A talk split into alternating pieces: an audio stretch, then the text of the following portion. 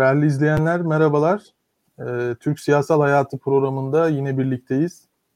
Bugün çok değerli bir konuğu ağırlıyoruz. Ee, Profesör Doktor Baskın Oran bizlerle birlikte. Ee, Türk dış politikasını konuşacağız. Moderatörümüz Ayyüce yine bizlerle birlikte. Hocam hoş geldiniz. Efendim iyi akşamlar kolay gelsin. İyi akşamlar. Ee, hocam bugün Türk dış politikasını konuşacağız. Bunu hedefledik. Türk dış politikası ile ilgili e, gerek e, iç aktörleri, gerek dış aktörleri, gerek dünü, gerek bugünü, gerekse geleceği masaya yatıracağız. E, fakat e, gündemde önemli de bir mesele var. Boğaziçi e, rektörü, kayyum rektör diye nitelendirilen bir e, atama usulüne karşı direnç gelişti. E, burada gerek akademik özgürlüklerin, gerek protestoların mahiyeti farklı farklı alanlara çekilmek suretiyle yorumlanıyor. Fakat ben sizden esasında şunu duymak istiyorum. Ee, bu konudaki yorumunuzu merak ediyorum. Boğaziçi Üniversitesi'ne atanan rektör ve ardından gelişen protestoların ve burada hükümetin tutumunun e, dış politika ile ilişkisi nedir hocam? Valla çok e, yıkıcı bir ilişki, e, bir etki yaptı. Şöyle ki Türk dış politikasının iki temel prensibi vardır. Bu iki temel prensibi de son derece yıprattı. E, buna biraz sonra geliriz. Fakat şöyle söyleyeyim, Amerikan Dışişleri Bakanlığı e, bu e, üniversitede yapılanları kınadı.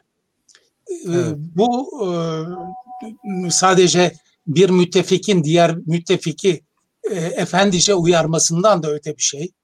Boğaziçi Üniversitesi'nin temeli Robert Kolej'dir ve Robert Kolej bir Amerikan okuludur. Robert Kolej üniversiteye dönüşürken bir sözleşme yapıldı. Burası üniversite olacak diye. Dolayısıyla evet. e, bu e, Amerikan Dışişleri Bakanlığı'nın bu uyarısı son derece normaldi. Fakat ona verilen tepki olağanüstü anormal oldu. Ama artık zaten e, e, Türkiye'nin dışa karşı verdiği tepkileri e, A, AB olsun, ABD olsun e, aşırı olmasına neredeyse alıştık diyebilirim.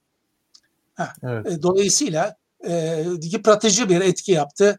Hayırlı olsun diyelim geçelim. Peki. Sözü Ayüce'ye bırakayım o zaman ben. Evet teşekkür ediyorum. Hocam katıldığınız için de teşekkür ederim. Bizleri çok mutlu ettiniz. Ee, aslında Türk dış politikası ile ilgili temel bir soruyla başlamak istiyorum müsaadenizle. Türk, Türk dış politikasının Cumhuriyet'le birlikte temel esasları neydi? Ne üzerine oturuyordu ve bugün ne değişti diye başlayayım isterseniz. Şimdi aslına bakarsanız e, Türkiye Cumhuriyeti'nin dış politika esasları Osmanlı İmparatorluğu'ndan farklı değildir. Hı hı. Şöyle de söyleyebilirim. Türkiye Cumhuriyeti bir anlamda Osmanlı İmparatorluğu'nun kesintisiz devamıdır bir yandan da antitezidir. Şimdi bunları e, açmaya gerek olduğunu sanmıyorum. E, a, a, bu bizi alır götürür sahura kadar burada tutar hepimiz. ha, ama e, şöyle e, sizin sorunuza direkt cevap gireyim e, olarak gireyim. E, o zaman kendi kendine zaten izah edilmiş olacaktır sanıyorum. Türk dış politikasının e, iki tane temel ilkesi vardır. Biri mevcut durumu koruma, statükoyu koruma. Şimdi buna geleceğim tekrar. İkincisi de batıcılık. Ee, sta- mevcut durumu, statükoyu koruma derken bunu iki açıdan al- anlayabiliriz. Birincisi mevcut siyasi sınırları koruma, değiştirmeme. İkincisi mevcut bölgesel denge, dengeleri koruma. Şimdi e, ikincisi de batıcılık. Hı hı. Şimdi birinciyi yani bu statükoyu korumaya e, girersek mevcut sınırları koruma e, Atatürk milliyetçiliğinin ta işin başından beri e, maceraya yani misak-ı milli sınırları dışında daha doğrusu 1939'da kesinleşen sınırlar dışında macera aramama, arama gafletine düşmeme ilkesinin geçerli olduğunu söylerim. Ha, şimdi e, e, bunu e, siz veya bunları dinleyenler diyebilirler ki kardeşim bunun hiç istisnası olmadı mı? Evet, bunun iki tane, daha doğrusu bir buçuk tane istisnası oldu. Ee, e, yarım istisnası e, 1930 yılında e, e, Türkiye'de üç tane Kürt isyanı çıkmıştır. Öyle 18 18 diye palavra atan kitaplara bakmayın siz. Onlar asayiş olaylarıdır. 1930 ee, yılında ikinci Kürt isyanı çıktı ve bu ciddi bir isyandı. Ee, muazzaf askerlerden oluşuyordu. Osmanlı'nın muazzaf askerlerinden Ağrı isyanı. Ağrı isyanını bastırmakta çok zorlandı Cumhuriyet. Çünkü isyancılar sıkışınca İran tarafındaki Küçük Ağrı'ya geçiyorlardı. Ee, İran'la anlaşmaya çalıştı fakat İran geleneksel olarak e, Kürtlerin üzerine gitmez. Mesela İran'da Kürdistan diye bir e, eyalet vardır. Evet. Kürtlerin diline, kültürüne, şusuna busuna saygı gösterilir. Bizdekinin aksine. E, Cumhuriyet İran'ı ikna edemeyip de e, isyanı bastıramayınca Küçük Ağrı'yı yani İran toprağını işgal etti. E, bugün hala bizdedir. Fakat o söylediğim ilke var ya hani mevcut sınırları koruma ilkesi, başkasının toprağına sulanmama ilkesi. Türkiye'den aynı genişlikte, küçük ağır genişliğinde üstelik verimli bir topla, toprağı İran'a verdi 1932'de. Böylece e, İran'la ilişkilerimiz iyi olmaya devam etti. Hı hı. E, şimdi e, ikincisi Hatay'dır. Hatay bir irredantizm olayıdır. İrredantizm demek bir ülkenin kendi sınırına yakın olan e, toprakları kendisine katması demek. Fakat bu bir irredantizm zincirinin halkası değildir. Ondan sonrası yoktur. Hatay'ı niye e, aldı e, Atatürk biliyor musunuz? Çünkü Mustafa Kemal Paşa, şimdi e, iki ayrı adam değil bunlar tabii ki aynı adamlar ama 1934'e kadar Mustafa Kemal Paşa, 1934'ten sonra soyadı kanunu çıktıktan sonra Atatürk. Ha. Çünkü evet. bundan da e, şey kapacaklar vardır onun için söylüyorum. Has, has, hastaları var bu işin çünkü. Evet, ideolojik değerlendirmeye girmek isteyenler var bu konu üzerinde. Ha, e, öyle öyle hastalarla benim işim olmadığı için e, e, bu açıklamayı yapmak zorunda kaldım. Şimdi Hatay e, şu, şundan dolayı Misak-ı Milli 1920 yılında e, şey tarafından efendime söyleyeyim son Osmanlı Meclisi Mebusanı tarafından kabul edilmiş bir ilkeler bütünüdür. O şeyde de kabul edildi sonradan e, yani görüşüldü, edildi, e, e, hep sözü edildi, bahsedildi. Yalnız Misak-ı Milli'de olan bazı yerler 1923 Lozan'da yok. Mesela Gümrü yok. İskender'in sancağı yok. İskender'in sancağı dediğimiz Hatay. Onun için Atatürk bunu hep bir şahsi mesele yaptı, psikolojik bir mesele yaptı ve ve Fransa bunu Türkiye'ye bir hediye e, eğer alınacaklar varsa hiç alınmasınlar rüşvet olarak 1939 yılında verdi. Neyin rüşveti? Ee, Almanların yanında İkinci Dünya Savaşı'na girmemenin rüşveti. Dolayısıyla Hatay e, böyle bir e, olaydır. Bir irredantizmdir fakat bir irredantizm zincirinin halkası değildir baklası değildir. Evet. Tabii Kıbrıs diyenler olacak. E, ona hiç girmeyelim şimdi. Kıbrıs e, güya ayrı bir e, devlet şu anda. Peki hocam e, statikoyu tanımladınız Türk dış politikasında. E, peki bir de ikinci halka dediniz batılılaşma. Biraz da onu evet, açar mısınız? İkinci ilke batılılaşma. Şimdi efendim e, batılılaşma Türkiye Cumhuriyeti'nin icat ettiği, Atatürk'ün icat ettiği, Mustafa Kemal Paşa'nın icat ettiği bir şey değil. Uyguladığı bir şey ama icat ettiği bir şey değil. Evet. O Türkiye'nin bırak Türkiye'yi, bırak Osmanlı'yı, Türklerin devamlı yürüdükleri yönü. Evet. Osmanlı İmparatorluğu sadece iki tane e, akın yapmıştır doğuya. O da arkasını güvene almak için. Ne için arkasını güvene alıyor? Batıya yürüyecek de ondan. Onun için Osmanlı devamlı batıya yürümüştür. Ha, şimdi onu bırakalım bir kenara. Ee, Osmanlı e, İmparatorluğu ve Türkiye Cumhuriyeti tarihinde altı tane sistematik batılılaştırma, batılılaştırma hareketi vardır. Birincisi 1718'de başlar. Yani batılılaşma ta sistematik batılılaşma bak o çok önemli. Öyle e, gündelik olay değil. Sistematik evet. batılılaştırma. 1718 e, 1730'a kadar sürdü. Lale devri dediğimiz. Biz lale devrini hep lay lay lom diyor e, e, öğrettiler bize ama la, bir kere lale devri kelimesi, e, terimi 1910 e, yılında Yahya Kemal Beyatlı tarafından konmuştur. Daha önce yoktu. E, bu e, muazzam bir başlangıçtı, batılılaştırma başlangıcıydı. E, tercüme odasının kurulması, yani bütün batı kaynaklarının e, Osmanlıca'ya aktarılması. Batıya sürekli büyük elçilikler yollanması. İtfaiye, modern itfaiye teşkilatının kurulması ve belki de en önemlisi batılılaşma açısından batıya devlet parası bursuyla öğrenciler yollanması. Evet. Dolayısıyla e, tam bir batılılaşma bu. E, 1830 1730'da sona erdi. E, Patrona Halil yani gericilik isyanıyla. İkincisi 1839 Tanzimat ve 1856 ıslahat hareketleridir. Üçüncüsü 1876 e, birinci meşrutiyet ve ilk anayasadır. Yeni Osmanlılar. Dördüncüsü 1908 Jön Türklerdir. İttihat ve Terakki.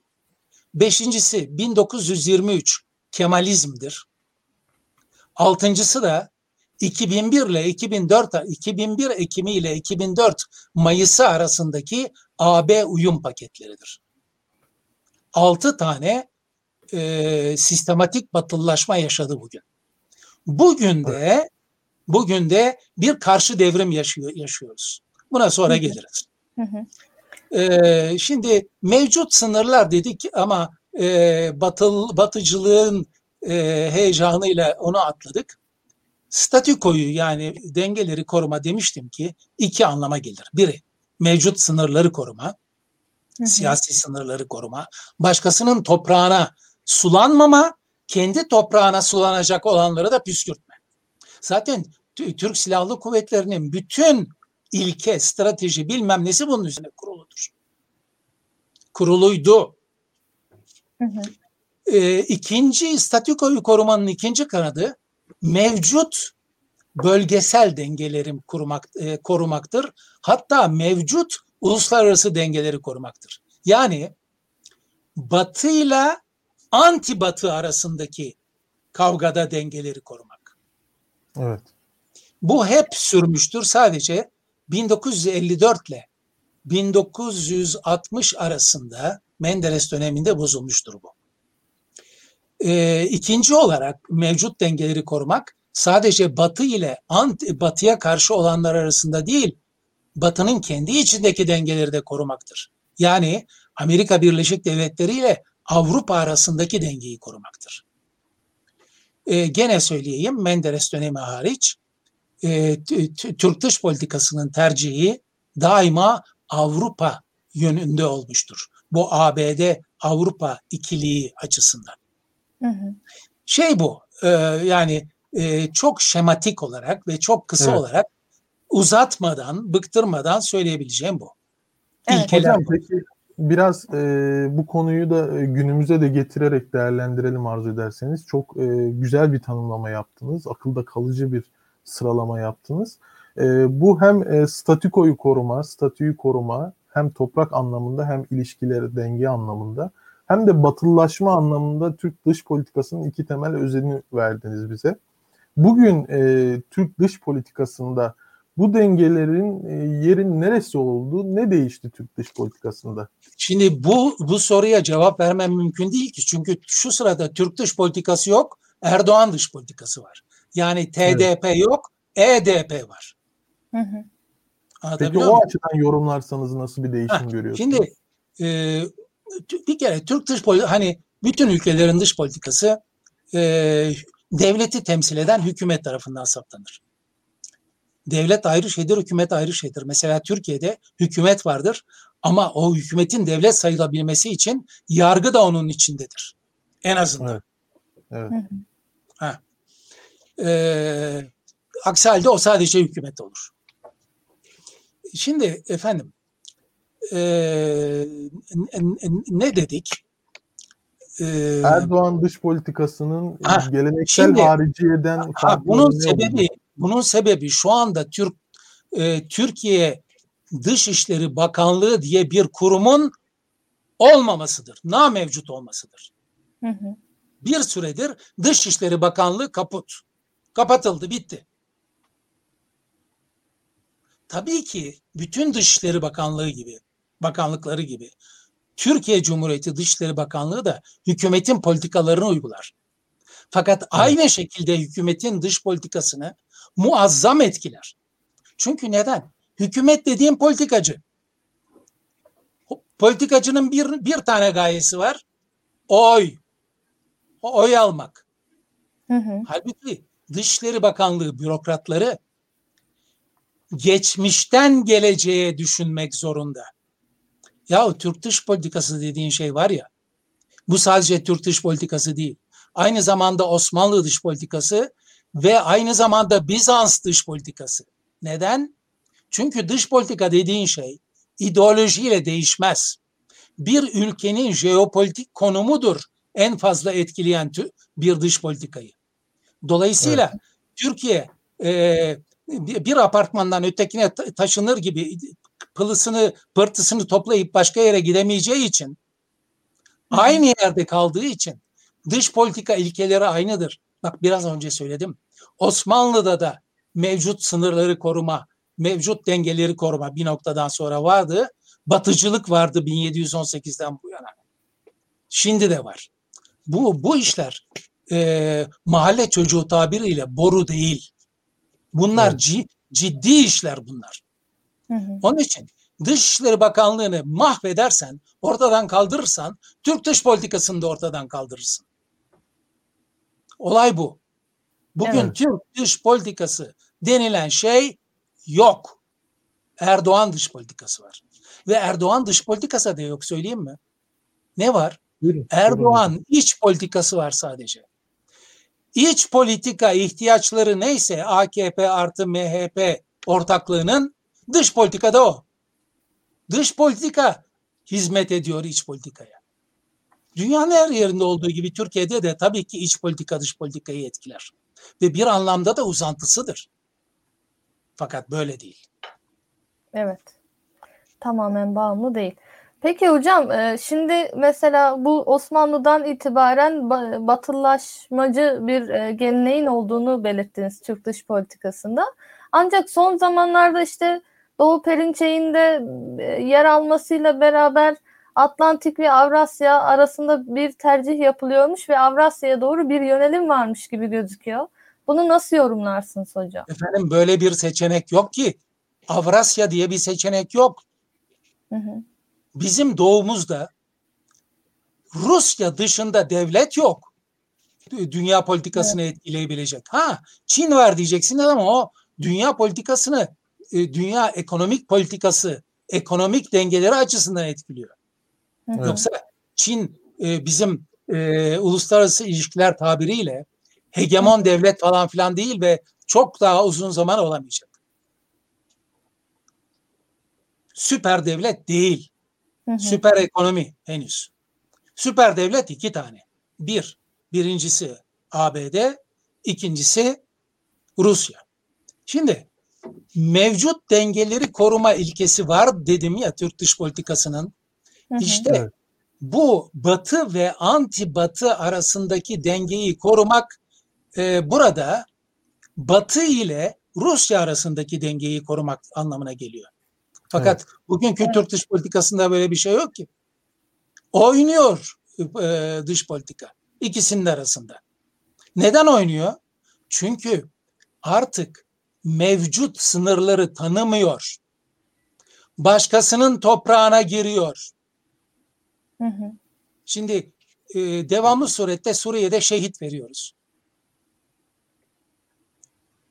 Ne işi var o şehidin orada?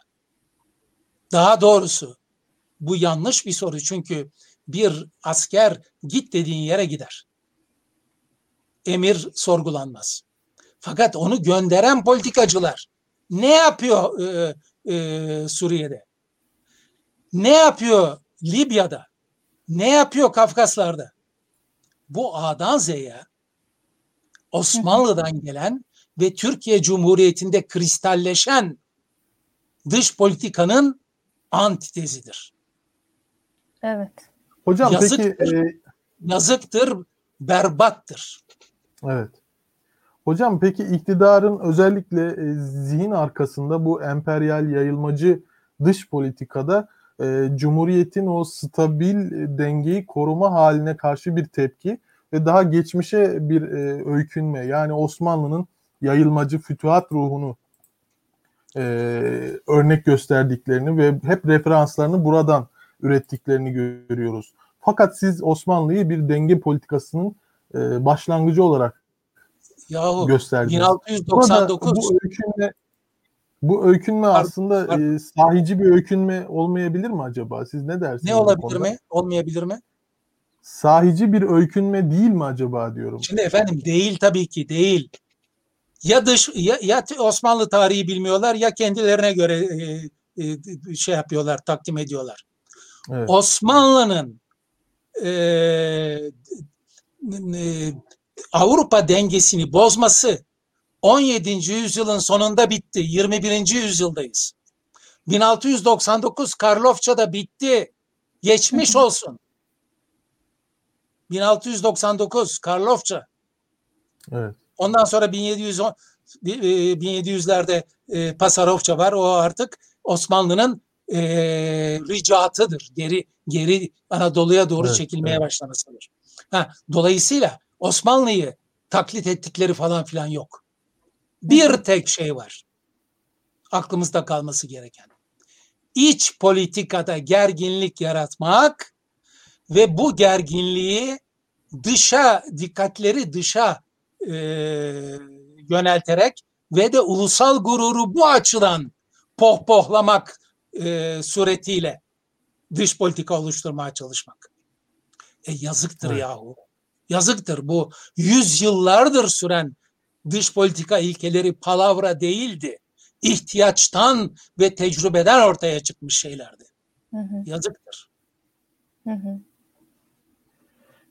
Peki hocam e, şimdi Suriye meselesine de değindik. Yani Suriye'ye özellikle bu PYD ve PKK'nın önüne geçmek, orada bir koridor oluşturmak için e, hükümet müdahale ettiğini dillendiriyor. Ancak orada yani olası bir e, Kürt devleti ya da e, başka bir yapılanma ortaya çıkacak gibi gözüküyor. Buna yönelik hükümet aslında nasıl bir pozisyon almalı? Bunun yanlış olduğunu ifade ettiniz. Yahu iki şey söyleyeceğim. Birincisi sen eğer kendi Kürtlerini memnun edersen kimliklerini e, e, ayaklar altına almayarak hı hı. bu adamlar e, başka e, ülkelerdeki Kürtlerle ilişkiye girmezler.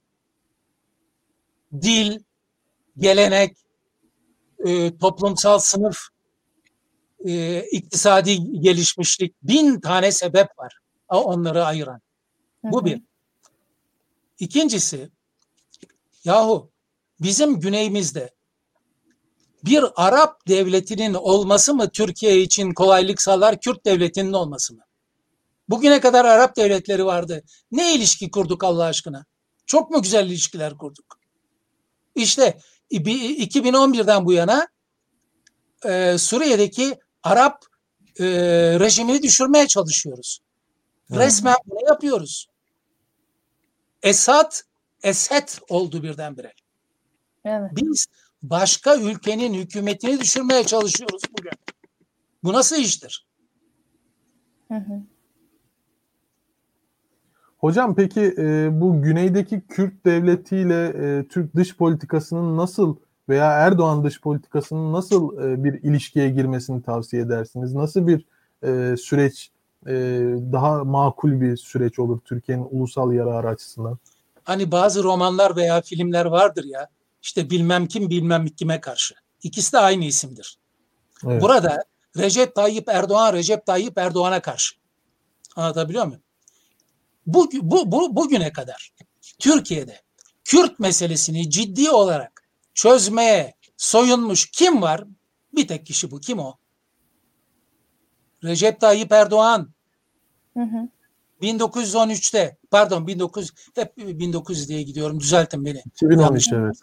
2013'te e, Kürt açılımını bu arada tabii Roman açılımı, Alevi açılımı falan filan fakat bunların en önemlisi Kürt açılımıydı. Evet. Türkiye'nin yedi bölgesine e, heyetler gitti. Ben bunu çok bu, bu işleri çok yakından bilen bir adamım çünkü ben de o heyetlerden birinde görev aldım. Kürtleri Türkiye'ye asimile etmek değil. Asimilasyon suçtur. Asimile etmeye çalışmak suçtur. Entegre etmeye yönelik olan bir girişim olduğu için ben bu akiller heyetlerine koşa koşa katıldım.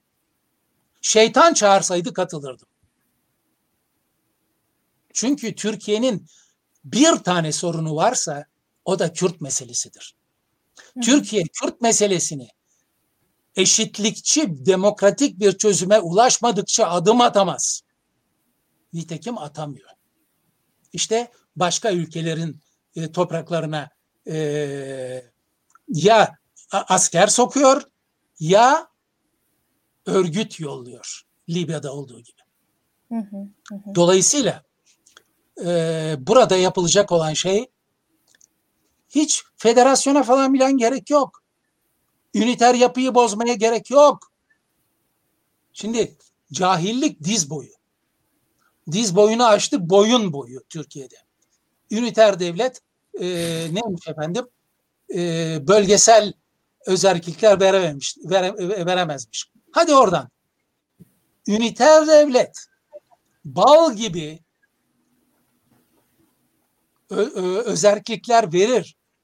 Ama üniter devletle federal devlet arasındaki fark üniter devletin bunları merkezden vermesidir. Ankara'dandır. Hı hı. Ankara'dan Evet. verir. Der ki şurada eee, şu dilin resmi dil bir tane ya okutulması mümkündür der. Hı hı. Fakat şu anda ne yapılıyor? Belediye reisleri kayyımlarla değiştiriliyor. Onun için Boğaziçi'nde e, hiç e, yadırgamadık. Diyarbakır'da yapılan şey şu anda İstanbul'un bu, e, en mutena semti olan e, e, ne Hisarı Rumeli Hisarı'nda yapıldı. Ve bundan sonra Evet. da böyle gidecek. Ha, dur, dur denmezse. Hı hı. Hocam peki ben bir Biz- şey e, Biz sormak istiyorum. Kürtleri, Türkiye'li Kürtleri entegre edeceğimize kendimize soğutuyoruz. Türkiye Cumhuriyeti'ne soğutuyoruz. Evet buyurun. Hocam e, Türkiye'de e, aslında e, kamuoyunda hep e, şu soru ciddi anlamda yer işgal ediyor. E, HDP PKK'nın siyasi uzantısı veya siyasi temsilcisi ise e, ve buna karşı on, e, onu destekleyen 6 milyon 7 milyon bir seçmen kitlesi varsa bu paradoksu Türkiye nasıl çözebilir? Yani bu seçmen kitlesini eritemeyeceğine göre, örgütle Ya bak- devamını sağlayacağına O- göre O çözüldü o. çözülebilir? O çözüldü o. Ve Türkiye'nin şimdi e, mensup olduğu kanadı hiç söylemeyeyim ama o, o da mülkiyeli bir kardeşimdir. Benden epey sonra. Mehmet Ağar çözdü onu ya. Hatırlıyor musunuz Mehmet Ağar ne dedi? Dağdan ovaya indirmeliyiz Kürtleri dedi. Hı hı. Ya eğer ovaya indirmezsen dağa çıkarım. Mehmet Ağar söyledi ya ben ben söylemedim. Evet. Eğer Mehmet Ağar da söylediyse bunu söz bitmiştir. Meşhur laf gibi. Hı. Yok efendim o onun devamıymış, o onun bilmem nesiymiş. E, e, sakalıma anlatsınlar bunları. Evet. Hocam ben e, biraz da Amerika meselesine değinmek istiyordum. Siz de e, Türk dış politikasını son zamanlardaki halini aslında Erdoğan dış politikası olarak yorumladınız. Ve bu zamana kadar da Erdoğan dış politikasıyla Trump dış politikasının ilişkisini görüyorduk aslında. Peki Biden gelince bunlar bu işler biraz değişmiş gibi gözüküyor. Katsa yaptırımları işte S-400 meselesi gibi problemler var Türkiye'nin karşısında.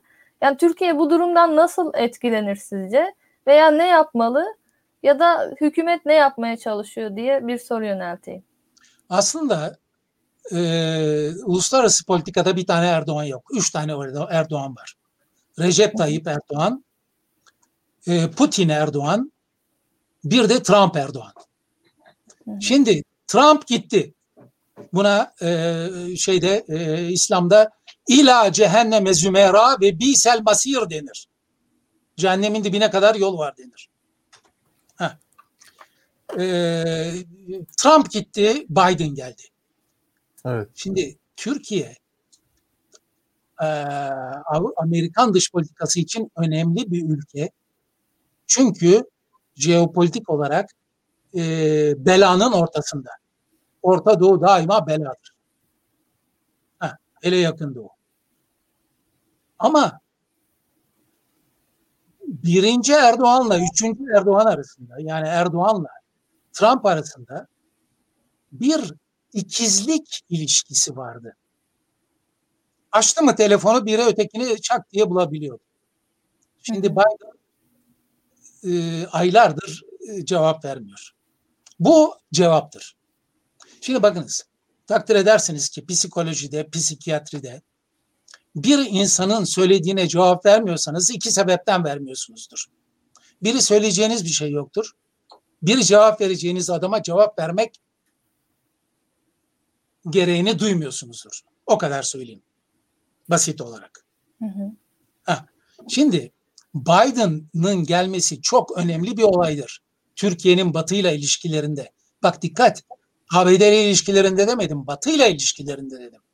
Çünkü AB bir süper devlet olmadığı için zaten bir devlet olmadığı için bir devletler konfederasyonu olduğu için Amerikan başkanının ağzına bakıyor.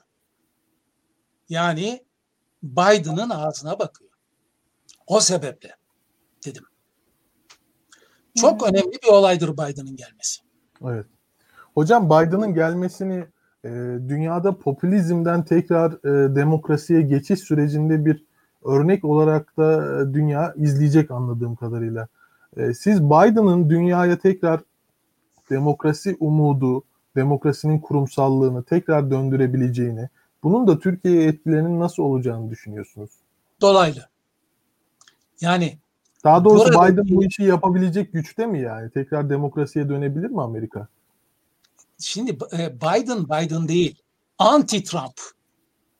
Evet. Dikkat edin bugüne kadar iç politikada mesela mültecilerle ilişkiler, dış politikada bütün şu ana kadar yaptıkları bundan sonra yapacaklarını bilemem. Çünkü Amerika Amerikan e, şeyi ne derler onun adına institution Amerika'nın sistemi e, Biden'a ne kadar izin verecek?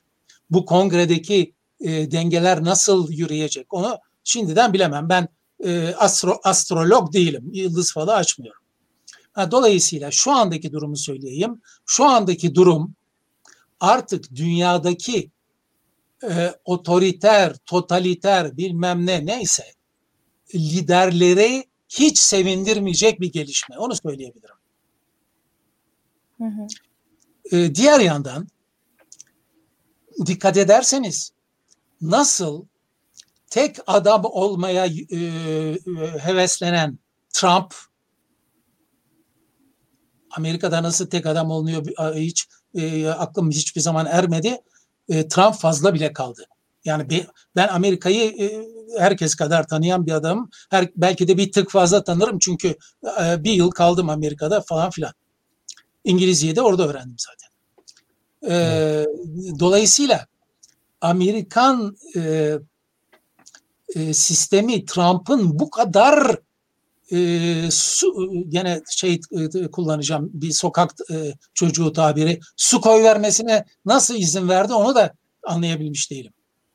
Zaten gidişi de çok güzel bir gidiş oldu. Kendisini rezil, rüsva etti. Bu çok önemli. Amerikan sistemi bundan önemli bir pay çıkarmıştır diye tahmin ediyorum. Amerika'daki dengeler ve kontroller sistemi evet. e, bundan çok önemli bir ders almıştır. Diğer yandan üç, e, ikinci söylediğime geçelim Putin. Putin şu anda e, yani e, adamın günahını almak istemem. Fakat bir tane rakibi var adamı zehirlediler. E, iyi saatte olsunlar zehirledi. Adam Almanya'ya gitti zor kurtuldu. E, detoks yaptılar bilmem ne yaptılar malum. Novol, evet, Novol kim? Navalny. Navalny. Navalny. Navalny. Navalny. Evet. Şimdi adam geldi geriye hop üç buçuk yıl attılar içeriye.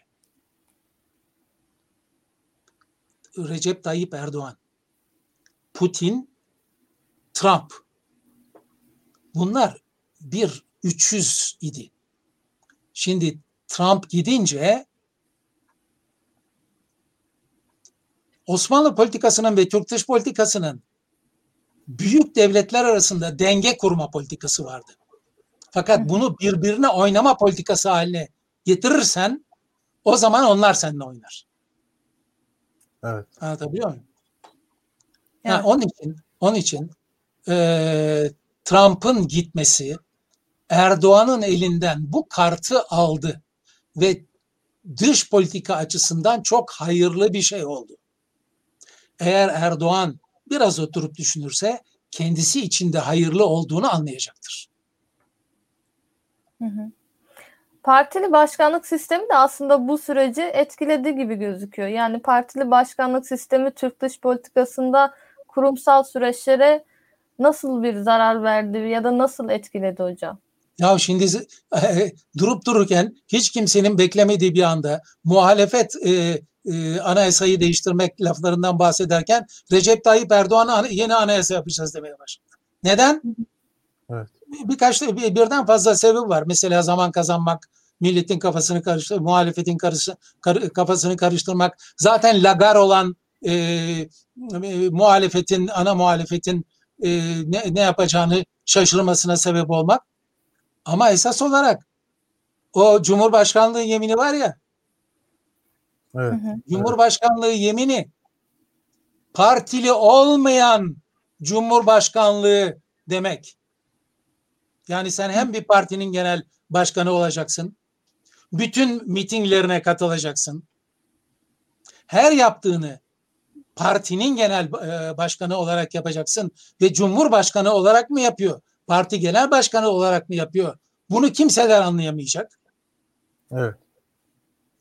Onun için bu yeni anayasa teşebbüsü bunu ortadan kaldırmaya amaçlıyor esas olarak.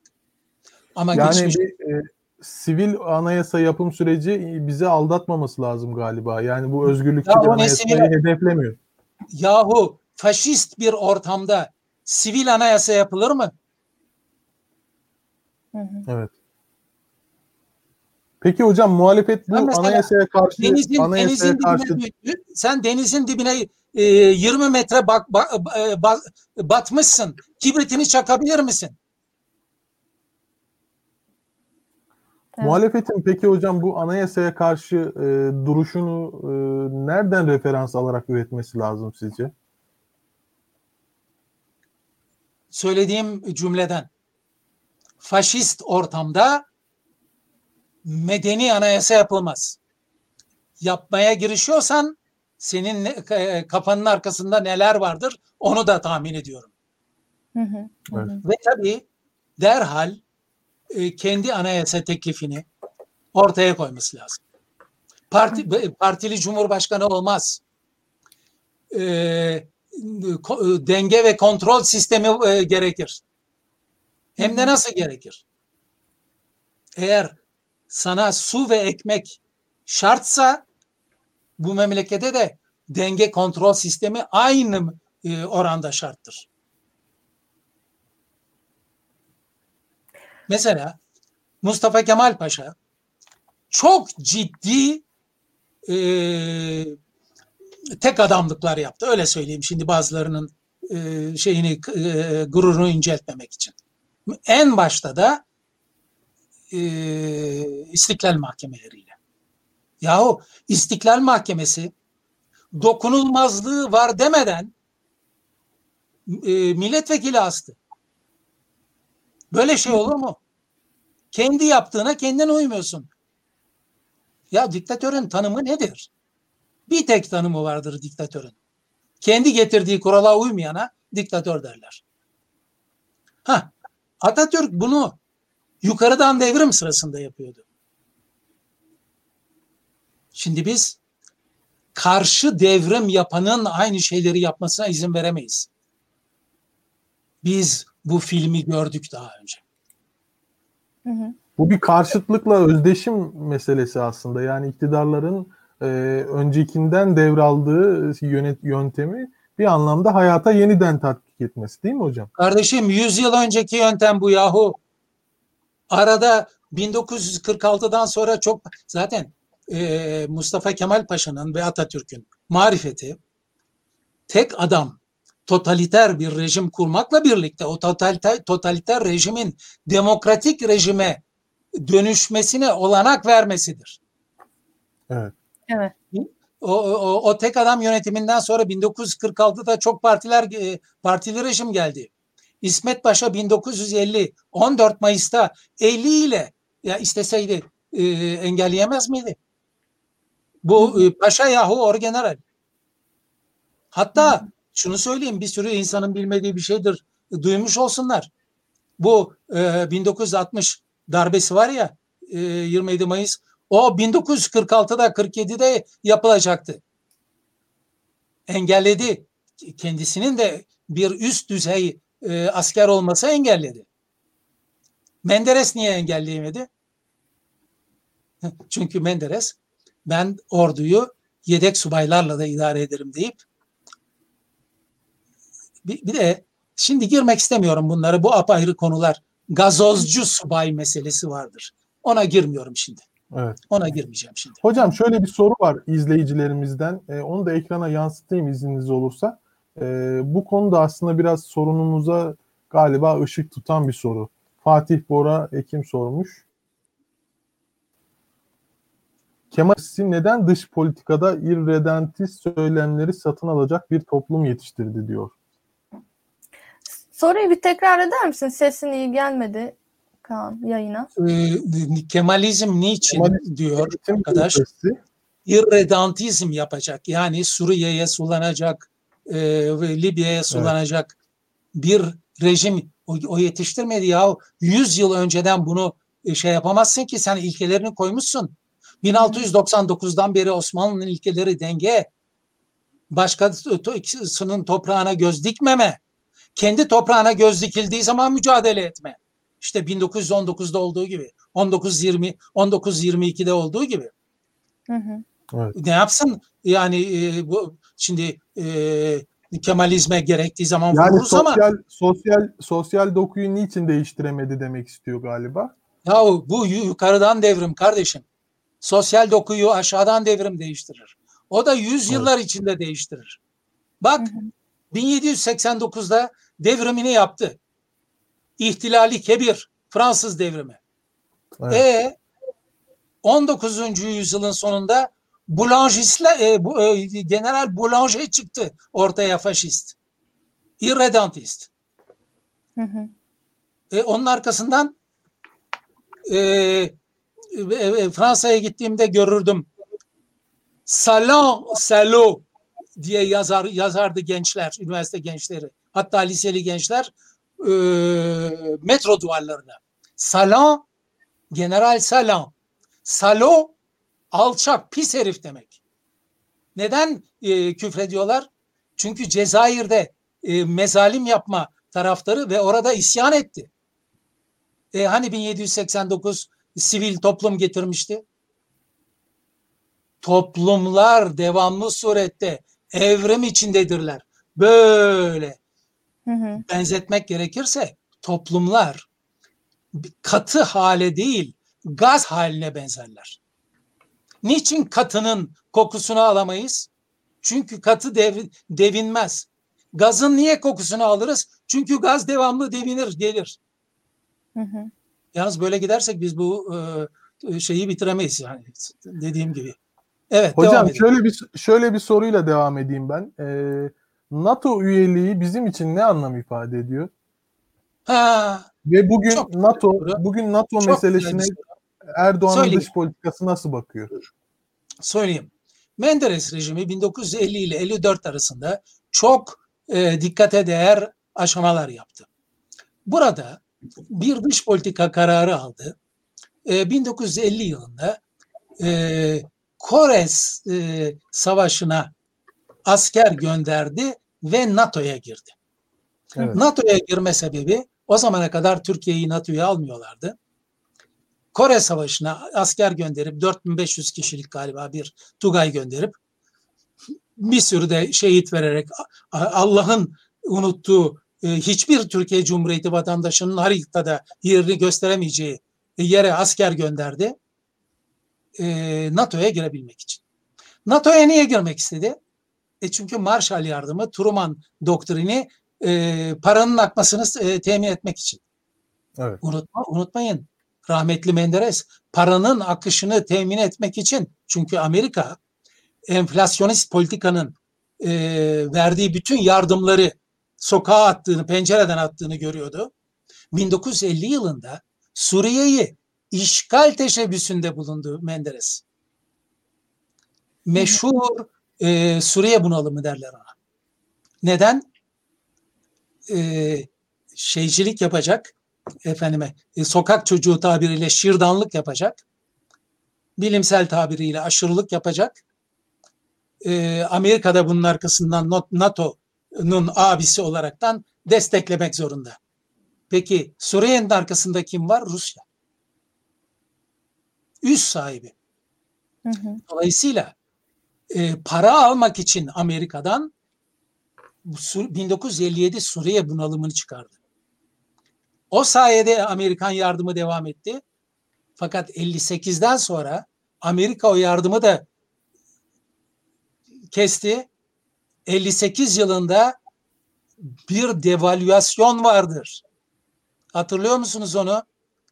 Dolar o güne kadar Evet. 2,80 iken Hı hı. 9'a çıktı yahu. 2,5 liralık Evet. e, diyelim 3 liralık e, dolar 9'a çıktı. Allah! Ama bu da kurtaramadı Menderes'i. İktisadi durum bozuldu muydu? Liderler sertliği artırırlar. Sertliği artırmak demek demokrasiden vazgeçmek demektir. Demokrasiden ve hukuktan vazgeçmek, demokrasiden ve hukuktan vazgeçersen ekonomik durum daha da kötüye gider. Evet. Gerisi malum. Hı hı. Hocam peki Türkiye'de Ama- bu NATO ama- karşıtlığının e, Pardon, ciddi pardon. anlamda ciddi anlamda bir tabanı bir, var. e, eklemek istiyorum önemli. Hı hı. 1960'da bir darbe oldu. Allah kahretsin ki oldu. Çünkü iktidardan kendisi düşecekti Men- Menderes. O darbe 19 mecburen 1961 anayasası gibi Türkiye'nin görüp görebileceği en e, demokratik anayasayı getirdi ama adı üstünde darbeydi ve ondan sonraki darbelere 71, 80, 1997, 28 Şubat yolu açtı. Nasıl bir Evet, yol evet, makinesi yolu açarsa açtı. Türkiye'yi rezil etti 27 Mayıs. Hı hı. Kemalizmi de rezil etti. Hocam yayından önce söylediğiniz örneği izleyicilerimizle de paylaşır mısınız? Yani Kemalizm e, o tek atımlık mermisini birçok kere kullanınca bugünkü iktidarla karşı karşıya kaldık demiştiniz. Şimdi efendim, efendim bu çok çok önemli bir husus bu. Bunun ekmek yemek, su içmek kadar doğal bir hale getirilmesi lazım bunun anlaşılması. Mustafa Kemal Paşa bir yukarıdan devrim yapmıştır. Başka bir şey yapamazdı. Az gelişmiş bir ülkelerde modernleşme ancak yukarıdan devrimli olur. Evet. Hı hı. Kesin bu. Bunun tersi yok. Ee, fakat yukarıdan devrimin bir tane çelik kuralı vardır. Tek atımlık tüfektir. Bir kere atarsın, o atış e, iç dinamikleri tetikler ve harekete geçirir. Zaten yukarıdan devrim iç dinamikler tembel olduğu için yapılır. Hı hı. Hı hı. Eğer o iç dinamiklerin kendi kendine harekete geçmesini beklersen ne olur biliyor musunuz? Eğer Mustafa Kemal Paşa kadınlara o hakkı getirmeseydi biz bugün e, Boğaziçi e, öğrencileri için değil kadınlara oy hakkı için yürüyor olurduk.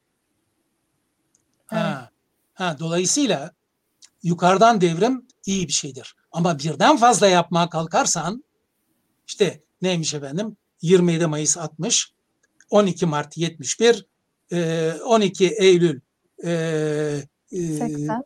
80, e, 28 Şubat 97 namluyu yüzüne patlatırsın. Namlu bugün yüzümüze Recep Tayyip Erdoğan adıyla patladı. Recep Tayyip Erdoğan'ı iktidara getirenler Kemalizmi bu hale getirenlerdir. Başka Hı hı. sebebi yok. Evet. Evet. Çok teşekkür ediyoruz hocam. Çok güzel bir program oldu. Çok da aydınlatıcı oldu. Ama devam Kaan edeceğiz. Daha istediğin 52. bir soru var mıydı? 52. Tabii, varsa- dakikadayız. Benim sormak istediğim sorular var. Tamam. Devam edelim o halde. Hocam E, için o zaman çok kısa kısa cevap verelim. Siz bana Tamam. program bir saatlik dediniz. Evet Ee, hocam. 10 dakikada e, toleransı var dediniz. Ee, şimdi Hı epey oldu. Yani e, 55 dakika oldu. Evet buyurun. Hı hı. Yani Son sizin açınızdan söylüyorum. Ben gecemi ayırdım zaten e, ister istemez. Çok sağ olun. Çok sağ olun hocam. Hocam bu S-400 ve F-35 arasında Türkiye ciddi bir risk aldı. Hem F-35 programının dışında kalmak pahasına hem de Amerika ile ve e, Avrupa ile e, ilişkileri e, bir daha tekrar onaramayacak kadar yaralamak pahasına bir S-400 riski aldı. Siz bu riski makul ve gerçekçi bir risk olarak görüyor musunuz? Bunca S-400'ler nedir? değer miydi yani? S-400'ler nedir biliyor musunuz? Nasıl Fransa e, Atatürk'e Almanların yanında savaşa girmemesi için Hatay'ı rüşvet olarak verdiyse Recep Tayyip Erdoğan da Putin'e S-400'leri rüşvet olarak verdi. Kendisinin Suriye'deki hareketlerini biraz rahat bıraksın diye. Yeter mi? Hı hı. Evet. Peki bu makul ve gerçekçi bir e, Hayır, değil. size göre? NATO'dan çıkarsın. NATO'dan çıkarsın. O zaman S-400 de alırsın, S-800 de alırsın. Şimdi Hı hı. ben silahlardan anlamam. Başka bir deyişle silahtan nefret ederim. Nefret ederim. Ama ve lakin e, emekli general tanıdıklarım vardır. Okumuş, yazmış, kitap yazan bilmem ne. Onlara sordum. Öğrendiğim şudur. NATO içindeki ve Türkiye'ye verilen silahlar birbiriyle konuşur. Hı hı. Anlatabiliyor Evet. muyum? Ha. E, da- ba- da- Bunu da başka türlü söylememe gerek var mı? İlik, Evet. Karşılıklı ilişki içindedirler. Birbiriyle konuşur bu silahlar. Sen kalkıp da Putin'in e, S-400'ünü alıp getirirsen ve de konuşlandırırsan, konuşlandıramıyor şimdi tabii. Hı hı. İki buçuk milyar dolar senin benim vergilerimden. Bu ne biçim iş yahu? Evet. Evet. Daha Hocam, son sorumu sorayım. E, S-400 üzerine. Bence yeter. Evet yeterli. Son sorumu sorayım ve bu aslında Türkiye'nin genel çerçevesini ve geleceğini de e, tartışan bir soru olsun. E, Türkiye'de partili başkanlık sistemi dış politikamıza ne hale getirdi dedik. Bunun aslında programın öncesinden beri e, üzerinde konuştuk. Fakat bu halden nasıl çıkabiliriz diye bir son soruyla ben kapatmak istiyorum.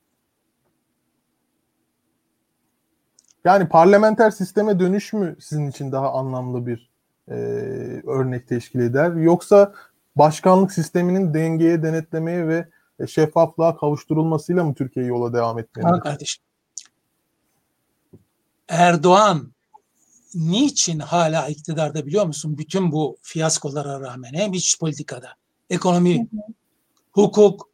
Yahu şimdi eğer bir 10 dakikamız daha olsaydı Buyurun hocam, Avrupa buyurun. Hakları Mahkemesi kararlarına bu uyumak niçin mecburidir bunu anlatırdım. Buyurun hocam, vaktimiz var. Kalkıyorlar. Yok o, kadar uzun ki. 1929 tarihli e, Milletler Cemiyeti döneminde e, e, Avrupa Daimi e, Adalet Divanı'nın kararı var. E, a, a, a, Arnavutluk'taki yabancı okullar konusunda, azınlık okulları konusunda. O zamandan beri gelen bir olay bu. Sen mecbursun. Yahu ne demek? E, dışarısı benim iç politikama müdahale edemez ne demek? Ya bu kadar cahilce bir şey olabilir mi? Sen kalkmasın kendini bırak e, bir, e, bir, e, bir, Avrupa İnsan Hakları Mahkemesi'ne e, bütün hukukunu tabi kılan imzayı atmayı. Yahu Lozan'ın 37. maddesi ne diyor biliyor musunuz? Türkiye şu şu şu şu şu şu şu şu maddelerdeki hükümleri hükümlerle çelişecek veya onları ortadan kaldıracak hiçbir kanun, yönetmelik, tüzük veya eylem çıkaramaz veya eylemde bulunamaz diyor. Evet. Türkiye Cumhuriyeti'nin te- ne kanun çıkarıp çıkarmayacağı Lozan'ın 37. maddesinde var. Ayrıca 44. maddesinde bu cahiller bunları biliyorlar mı? Acaba biliyorlar da mı yapıyorlar bunu? Bilmeyerek mi yapıyorlar bilemem. Hı hı. Ama rezaletin son perdesi. Ee, 1991 Cenevre Azınlıklar e, e, uzman, Uzmanlar Komitesi'nden bu yana artık bütün dünya ezberledi ki insan hakları konusunda dış müdahale olmaz demek saçmalığın önde gidenidir. İnsan hakları konusunda sen imzanı atmışsın ta Lozan'dan beri. Evet. Şimdi de ha şey e, Avrupa İnsan Hakları Mahkemesi'ne tabi olmuşsun. Şimdi de ben Avrupa İnsan Hakları Mahkemesi'ni biri de kalktı birincilik, ikincilik diye bir şey. Tövbe yarabbi ya Resulallah. Oraya girmeyeceğim ama. Oraya girmeyeceğim. Hı hı. Yani ben bunları bilen Hocam, bir insan olarak evet.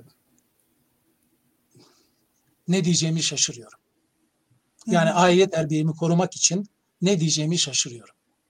Umut görüyor musunuz hocam? Türkiye bu sarmaldan kurtulabilir mi? Tabii ki görüyorum. Tabii ki görüyorum. Recep Tayyip Erdoğan'ın rakibi yok. O sayede iktidarda kalıyor. Hı hı. En büyük rakibi CHP dünyanın en lagar partisi. Kalktı en son örnek olan olarak e, sözcüsü ne dedi? Provokasyon var dedi. Biz dedi mukaddes e, e, e, ilkelerimize laf söyletmeyiz dedi. Yahu sağ, seç, o, sağ seçimini ürkütmeme çabası var. Yok. Ee, 30 e, şu anda hangi aydı o? 30 Ocak'tı galiba tarihli. 30 Ocak mıydı? Ee, 30 Aralık mıydı neydi? İstanbul Valiliği'nin bildirisi var. Ve rektörlüğün karşısına e, Kabe resmi asılmıştır diyor. Ha demek ki iyi saatte olsunlar. Geldi o resmi yere attı fotoğrafını çekip servis etti. Bundan daha doğal bir şey olabilir mi yahu?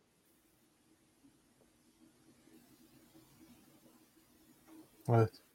Ne, neydi soru? Ee, umut var mı demiştik ha, hocam. Umut var, mı? Ha, umut var mı? Tabii ki var. Hı hı. Bugün Recep Tayyip Erdoğan karşısında rakip olmadığı için iktidarda kalmaya devam ediyor. Ama Recep Tayyip Erdoğan'ın korkunç güçlü bir rakibi var. Hı hı. Recep Tayyip Erdoğan'ın inanılmaz hataları. Ve o hataları düzeltmemekte ısrarcı oluşu, üzerine gidişi hataların. Recep Tayyip Erdoğan'ın en büyük rakibi bu ve onu iktidardan düşürecek olan da budur. Hı hı. Ve Türkiye'yi kurtaracak olan. Oldu mu? Evet, Evet. hocam oldu. Çok güzel oldu. Çok teşekkür ediyoruz hocam. Çok e, güzel bir programdı. Katıldığınız için de teşekkür ederiz. Tüm izleyicilerimize de Türk dış politikası alanında duayen bir ismi konuk ederek aslında bu programı gerçekleştirmiş olduk. Son olarak da e, hocamızın kitabını e, okumasını okunmasını tavsiye ederek bitirelim. Yani Şöyle boş- gösterelim. Bu, bu boş ver. Çok teşekkür ederim. Yani ben, bana onur veriyorsunuz ama bu reklama girer. Ee, Tamam. bu, bu- bunu şey yapmayalım. Ee, bu- bunun yerine çok önemli, e, can alıcı bir soru varsa e, onu cevaplandıralım. Hı hı. Şöyle Hocam biz bakıyorum. soracaklarımızı sorduk ama seyircilerimize bakalım. Evet. Yani aslında Yani burada yayın Şimdi bazı-. Bazı sorular lafı güzaftır. Onları Hı hı. bir kere bırakın bir kenara. Ciddi, can alıcı soru var mı? olanları yansıttık ve sorduk hocam elimizden geldiğince. Programımızın da aslında bu anlamda sonuna geldik. Şu an ben göremiyorum Evet. açıkçası. Peki tamam. Çok teşekkür ediyorum tekrardan Çok izleyicilerimize de size de. Ben de. Sağ olun. İyi akşamlar Çok dilerim. olduk. Umarım iyi program akşamlar. olmuştur. İyi akşamlar dileriz Bir hocam. sonraki programımızda görüşmek dileğiyle. Sağ olun efendim. İyi akşamlar.